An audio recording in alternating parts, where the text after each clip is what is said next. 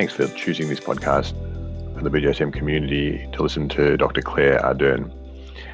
Dr. Ardern is one of the leading lights in our community, and she's an academic at the Karolinska Institute in Stockholm. She's a licensed and practicing sports PT, and she's well known for her academic contributions, both in return to play and in ACL injuries in particular. So, Claire, thanks for being on the podcast. Thanks for the invitation, Karim. It's always a pleasure to be on the BJSM podcast. Let's jump into a case, Claire, where we consider a patient who has injured her ACL, and let's say that she's not uh, having surgery because you and I know that that's not always indicated. And I know you make a case that return to play starts much earlier than some people think. So, if a patient comes to you day one after the injury for advice about management, how do you bring in return to play that early? I think one of the big switches in our thinking that came from the Bern meeting back in 2015, when we had this big discussion about return to play, was that rather than thinking about return to play as being the thing that happened at the end of rehab, we start we need to shift our focus and think about return to play as starting from the moment the injury happens, or from at least the moment that you first have contact with the injured athlete. And I think if we can shift our focus then to planning return to play right from the beginning, then we can start to institute a lot of the um, supports for athletes that we're going to talk about a little bit later on in the podcast. And Claire, let's make that really concrete. When I used to see patients, I would just talk about the options and I'd loosely say the plan, which may have been nine to 12 months to return, but I absolutely wouldn't get into it. So, what would be a concrete way for a sports clinician to be bringing up those issues on the very first appointment? And don't you think it's stressful and there's not much time? Is, it, is there a chance of giving the patient too much information by bringing it up that early? I think absolutely we're all working in different contexts and we'll have varying amounts of time. But the beauty of being a sports physiotherapist is that you really are the person who's working with that athlete consistently. And if we go back to the ACL example, you're working with that athlete consistently over a period of, say, at least six months. So I don't think this is necessarily about feeling like you have to give every single tiny piece of information right in the first consultation but it's about acknowledging that when you're setting these goals, and we're making the assumption that these athletes or this injured athlete in particular wants to return to her sport. And if that's the case, then it's like, okay, that's your goal, and we're going to focus on it, and we're going to you know we're going to set timelines for small goals that we're going to achieve along the way but particularly for the acl our return to play target when we're going back to that first you know back on the court if it's say she's a basketball player that first game back is going to be in nine months time because we've got really good evidence now that this nine month um, time window is really important for re-injury risk or for reducing re-injury risk so i'm not worried about talking about this stuff right up front but i think it's I don't want to give the impression that you have to just bombard the athlete with all this information the first time you see them and then not talk about it again. It's you know this is this is information that's going to permeate every single conversation that you have with the athlete right from the first time you start working with him or her.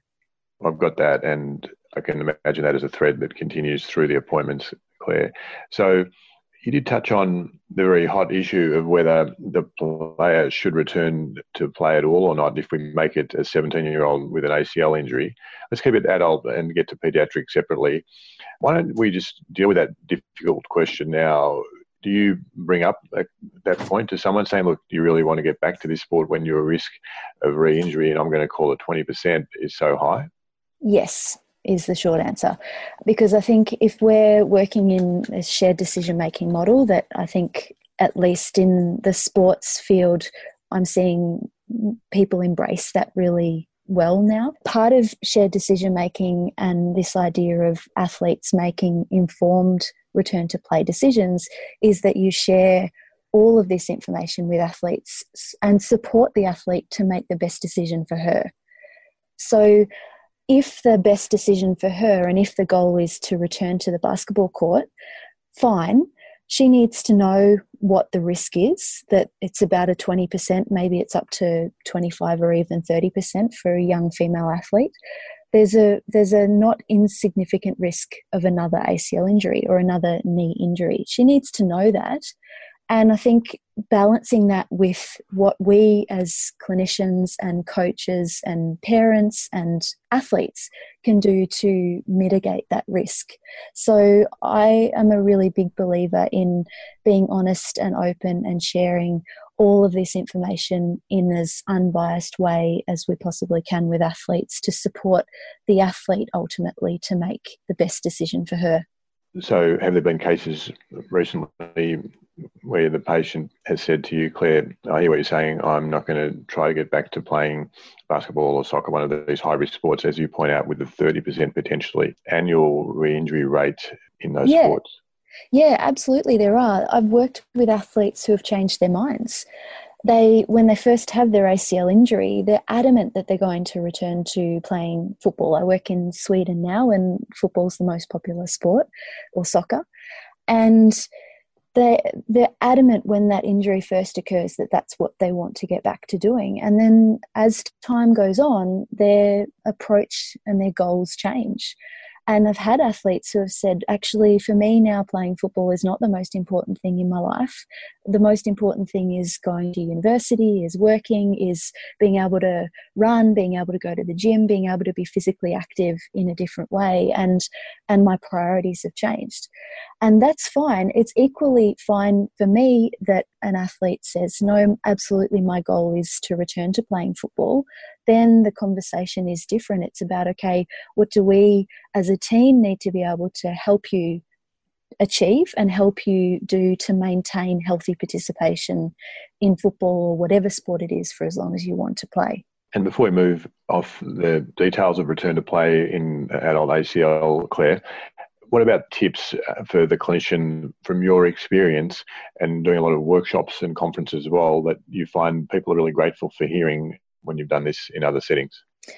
I think the first thing is to liberate yourself that the decision or the outcome is not your fault as a clinician. So athletes will make decisions based on their own expectations and beliefs and, and what they want to do.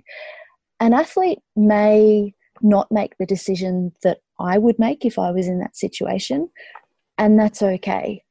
And I think that the earlier we can recognize that in this shared decision making model, when we're talking about most injuries, and I'm going to leave injuries like concussion to one side because I think we deal with that decision making process in a, in a different way that's not shared decision making. But for most injuries, the for me, the athlete is the person who takes responsibility for the decision making. We, as clinicians, are there to support, to provide unbiased information, but ultimately, it's not our decision. So I think the first is to recognize that that your role is supporting and guiding and and really helping the athlete to make the best decision for her. I think the second tip is that we've worked in this biopsychosocial model now for a while. It's come from, or at least in my training, it's come a lot from the low back pain and chronic pain area.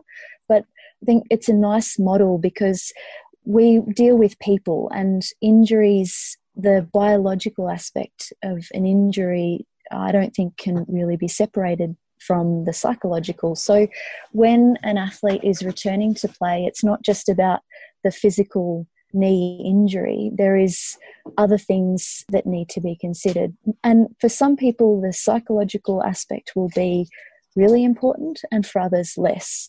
So recognizing that, you know, it's not just about treating an ACL injury, it's about treating or a knee injury, it's about working with a whole person. Claire, let's drill deeper into the practical elements of the psychological side of return to play. You're well trained in this, you've published in this, so the concept is okay. But if I'm a clinician wanting to benefit from your expertise practically, what can I learn? We talked about shared decision making a little bit before, and I think shared decision making is crucial here.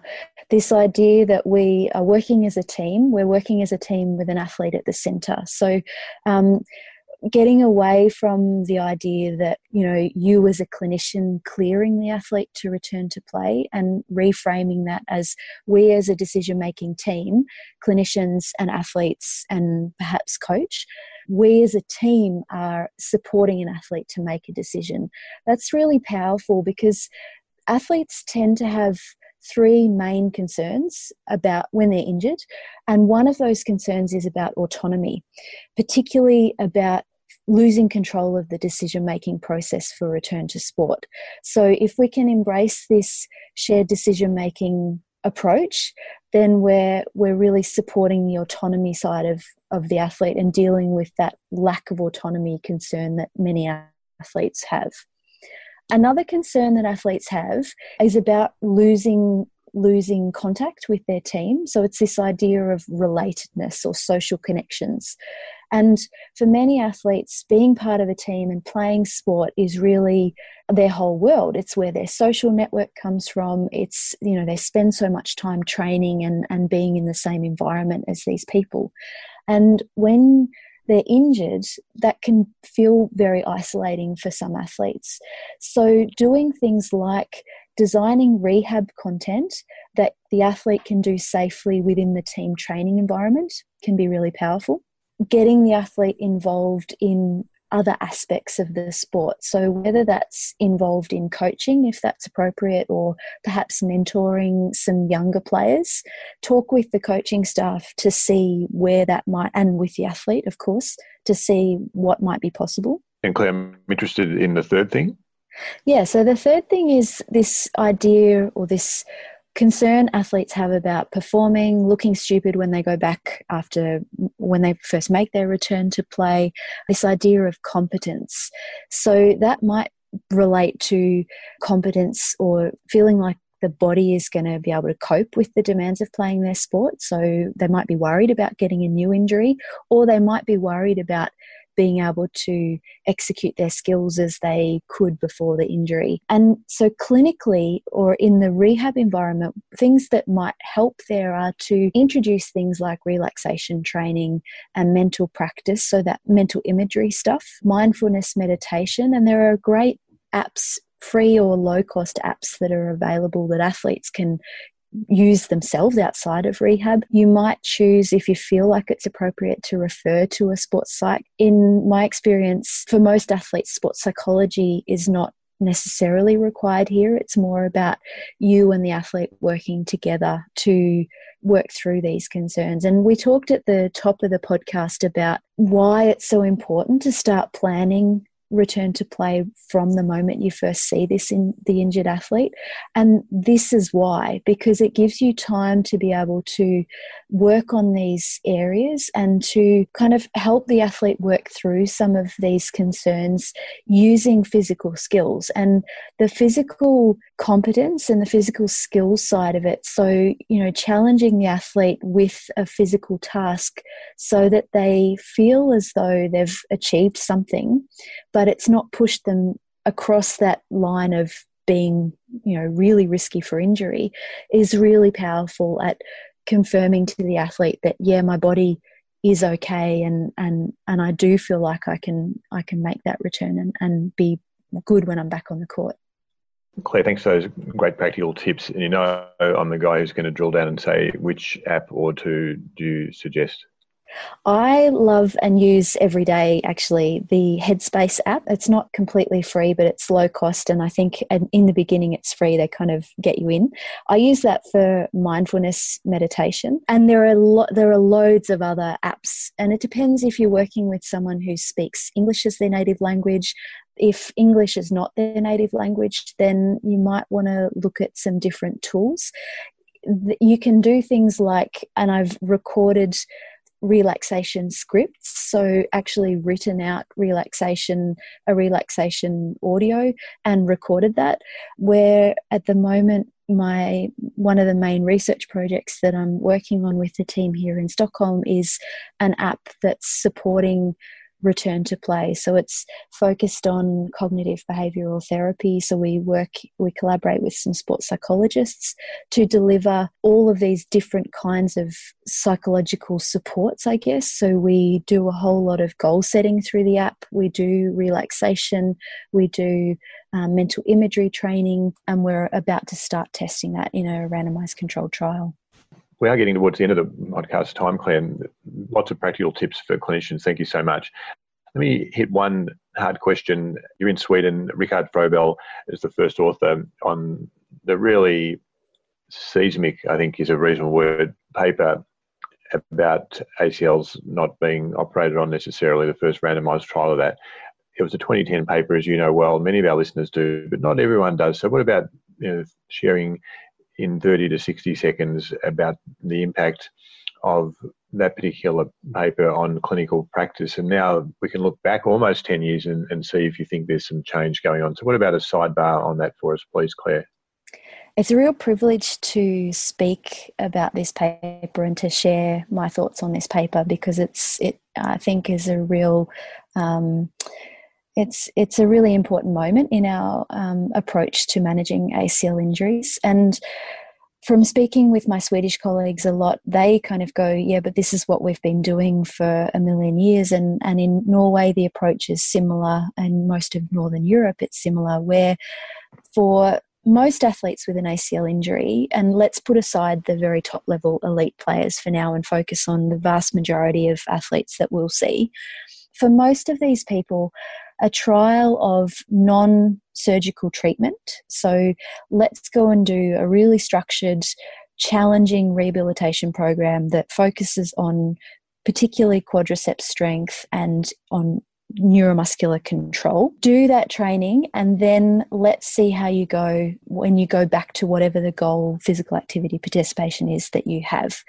And the really interesting thing that came out of the the study from Lund is that when we use this approach that the Scandinavians have pioneered over many years, then up to 40 to 50% of athletes, high level athletes, so, you know, they were playing high level, pivoting, challenging sports, many of them will not need to have an ACL reconstruction to achieve their return to sport goals to kind of circle back on this theme of return to sport. So, of course, there are some people who need to have an ACL reconstruction, and I'm not for one moment saying don't op- don't operate on anyone.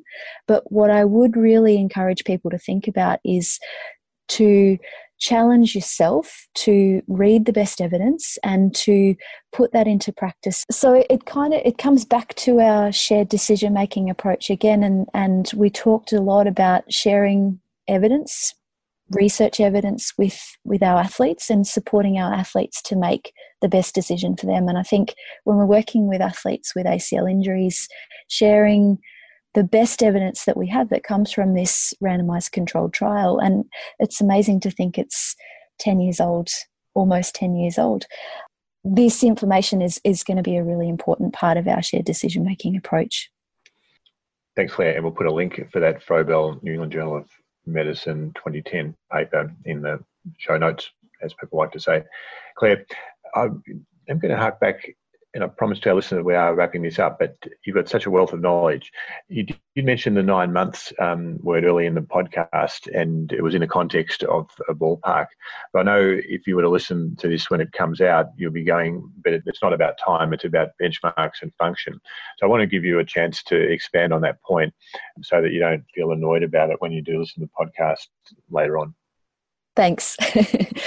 the nine months rule, or it's not really a rule, but nine months comes from some really important work that was published by the BJSM in 2016 from really productive and leading group of researchers in Norway who have done a ton of work in the area of return to sport and re injury risk after ACL injuries. And I think what it, what this paper does for us or how it can help us as clinicians is to help us give some concrete numbers to athletes when we're having these conversations because you know we as people, athletes, we all want to have concrete numbers. And we've had it drilled into us that rehabilitation after any injury, but particularly in the ACL injury, it's not about, as you say, it's not about time, it's about function. But it seems like if we're trying to do as much as we can to help athletes stay healthy after they make their return to play, it is really important to consider the timing of return to sport. And at the moment, the best evidence that we have is that nine months is the critical time. So, if you return, if an athlete returns to play before nine months after an ACL reconstruction, and here we're talking about athletes who have had surgery, the risk is up to 50% higher for sustaining a new knee injury, not only an ACL injury, but a new meniscus tear, than it is if you wait for nine months. And I have had the privilege of talking a lot with the Norwegian group led by Dr. Hege Grindem, who have done all of this work. And, and Hege let me know that it seems like 12 months is also a really important time point. So I think, particularly with our young athletes, and if we circle back to our 17 year old athlete with the with the ACL injury, we might be even more strict with our very young athletes and, and sharing with them the real importance of, of waiting and, and letting your body heal and your muscle function really recover. Quick one on paediatric ACL. You alluded to Hege Grindem's work. You were part of a team that uh, really addressed the issue of even 12, 13 year olds, people with growing apophyses. Two minutes on that for us, please, Claire. Sure, it was a privilege to contribute to this consensus statement or position statement from the International Olympic Committee. Issue of paediatric ACL injuries is a hot topic at the moment, as the listeners will be aware. There's evidence from multiple countries that the the our youngest athletes are getting more ACL injuries, and we can talk about why that might be, but let's save that for another time. So I think the bottom line is that managing ACL injuries in our youngest athletes. So we're, uh, we're talking about skeletally immature athletes. Athletes who have got open growth plates. It's really challenging. It's challenging because the rehabilitation is different. It's challenging because, as clinicians, we don't often see many of these athletes. So you might have never treated a 12 year old with an ACL injury before or an 8 year old with an ACL injury. And the surgery, the thinking for surgery is different, the types of surgery are different. So there's lots of considerations uh, that are different. We can't just treat these very young athletes the same as we treat athletes who are 16, 15, 16, 17 who have um, a mature skeleton. We can't treat our youngest athletes the same. So I would really encourage people to download, it's a free download, the IOC consensus statement on managing pediatric ACL injuries. There's great information about injury prevention programs for our youngest athletes, and this is where we have so much strong evidence actually that injury prevention programs work. There's information about diagnosing, about assessing skeletal maturity, there's information about rehabilitation, and, and I think this is the place where if you're looking for what do I do in rehab, we've tried to give some really concrete tips about what kinds of exercises and at what time. And then also information on surgical procedures as well. So there's great information there for clinicians, but also for sharing with your patients and their families. Claire, brilliant. A couple quick ones to finish. You go to a lot of international conferences and build that into your work, which makes it very helpful. I'm going to give you the softball question about Vancouver, which listeners may or may not know that uh, that I live in, and you'll be visiting us as part of the World Congress in Sports Physical Therapy, October 4 and 5, 2019 what can folks look forward to? Why is that something that should be on a sports PT's potential list if they can find a conference time and money? I'm really looking forward to being in Vancouver in October.